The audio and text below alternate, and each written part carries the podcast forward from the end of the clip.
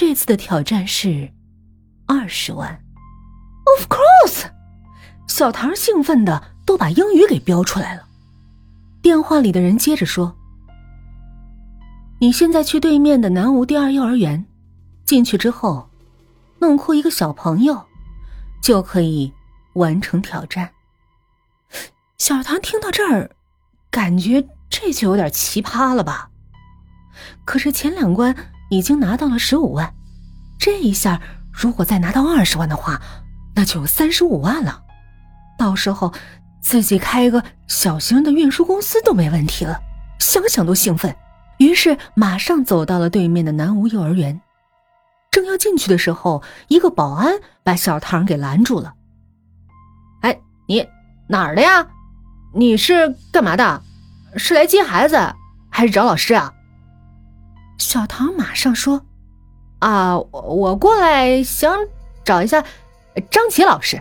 啊，我弟弟崔帅他经常调皮，我是崔帅的表哥。张琪老师说让我过来一趟。”这是小唐脑海里随便想的两个人，随便说了一下，看看能不能糊弄过去。没想到。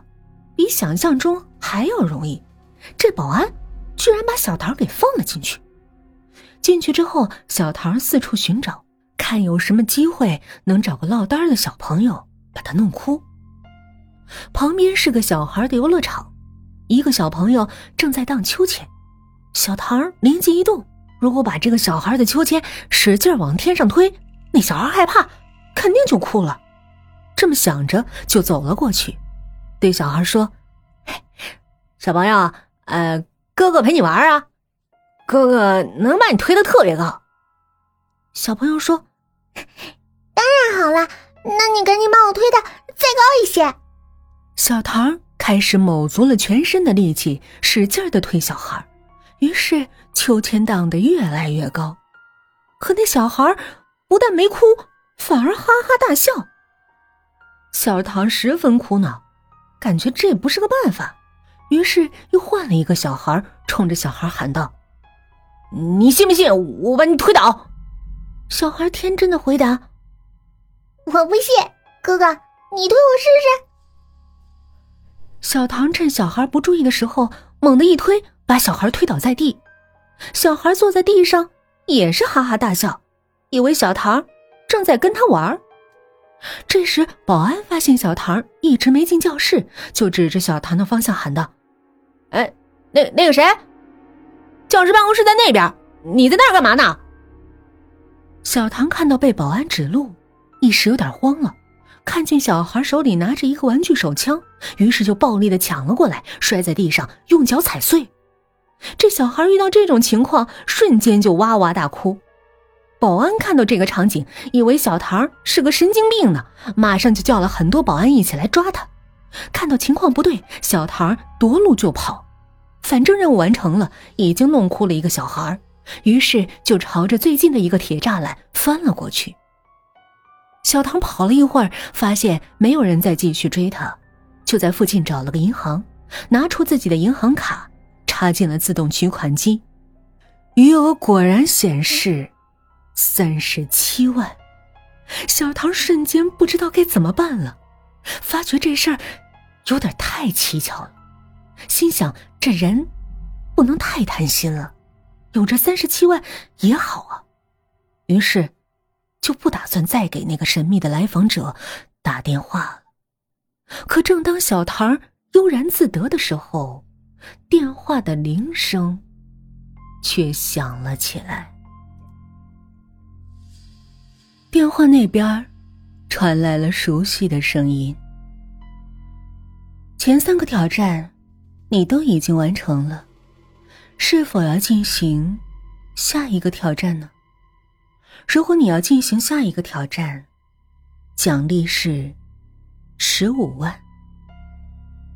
小唐调皮的问道：“咱们这个挑战的金额是不是没有通过任何商榷啊？”挑战不应该是越来越多吗？怎么还降了？你是选择挑战，还是选择不挑战？小唐已被金钱所腐蚀，他当然想继续挑战，但是更多的还是希望马上得到钱。至于挑战内容，他希望简单一些，这样能快点拿到自己想拥有的钱。呃，我接受第四个挑战，你说吧。小唐有点迫不及待了。你现在坐车去禁西市，抢光任何一个乞丐的钱。听到这儿，小唐愣住了。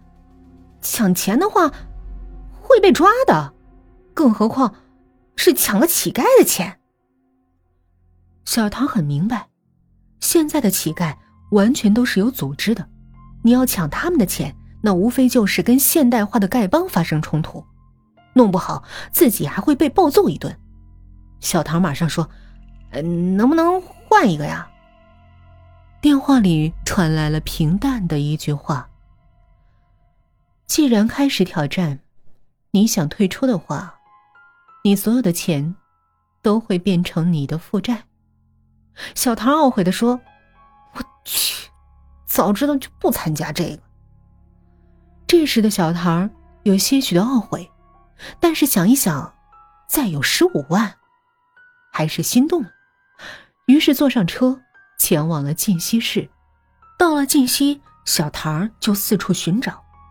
最后，他感觉地铁上的乞丐一定很多，因为自己平时坐地铁的时候就会看到很多乞丐向自己乞讨。当然，小唐自己从来没给过。这回却要去抢乞丐的钱，即使不被他们乞丐团队的人给打死，也会被社会舆论给镇压，喘不过气来。如果再被人肉了，那可真是出了大洋相了。可是事情既然已经做到这儿了，也没什么办法。于是他随便找了一个站台，就进入了地铁。小唐坐在地铁里等了很久，也没有发现有乞丐。正当他快要放弃的时候，一个音乐声响了起来，小唐一听就知道，马上要有乞丐从这里路过了。果不其然，一个穿的破破烂烂，但身体看上去还比较硬朗，挎着个破帆布包，包里有很多零钱，还有几张五十的，这也许是他们的诱饵吧。小唐看了一眼，还有将近半分钟才到站。于是拿出兜里的零钱，十元人民币，放到了乞丐的跟前。乞丐看小唐递给他十块钱，马上抬头点头哈腰：“谢谢你，哎呀，好人一生平安呐。”殊不知一会儿，小唐会把他的钱全部抢走。地铁到站，门刚一打开。小唐说时迟，那时快，把乞丐的背包迅速的从他头上绕了过来。没等乞丐反应过来，拿着乞丐的那个帆布包就跑了出去。人们都惊呆了。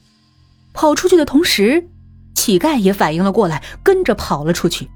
就在那个乞丐拼命追小唐的时候，被几个所谓的地铁管理员给扣了下来，居然还叫来了警察。这下，丢人可丢大发了。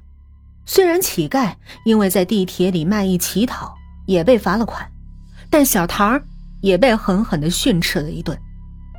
当警察厉声问小唐时：“哎，我想知道，你为什么要抢乞丐的钱呢？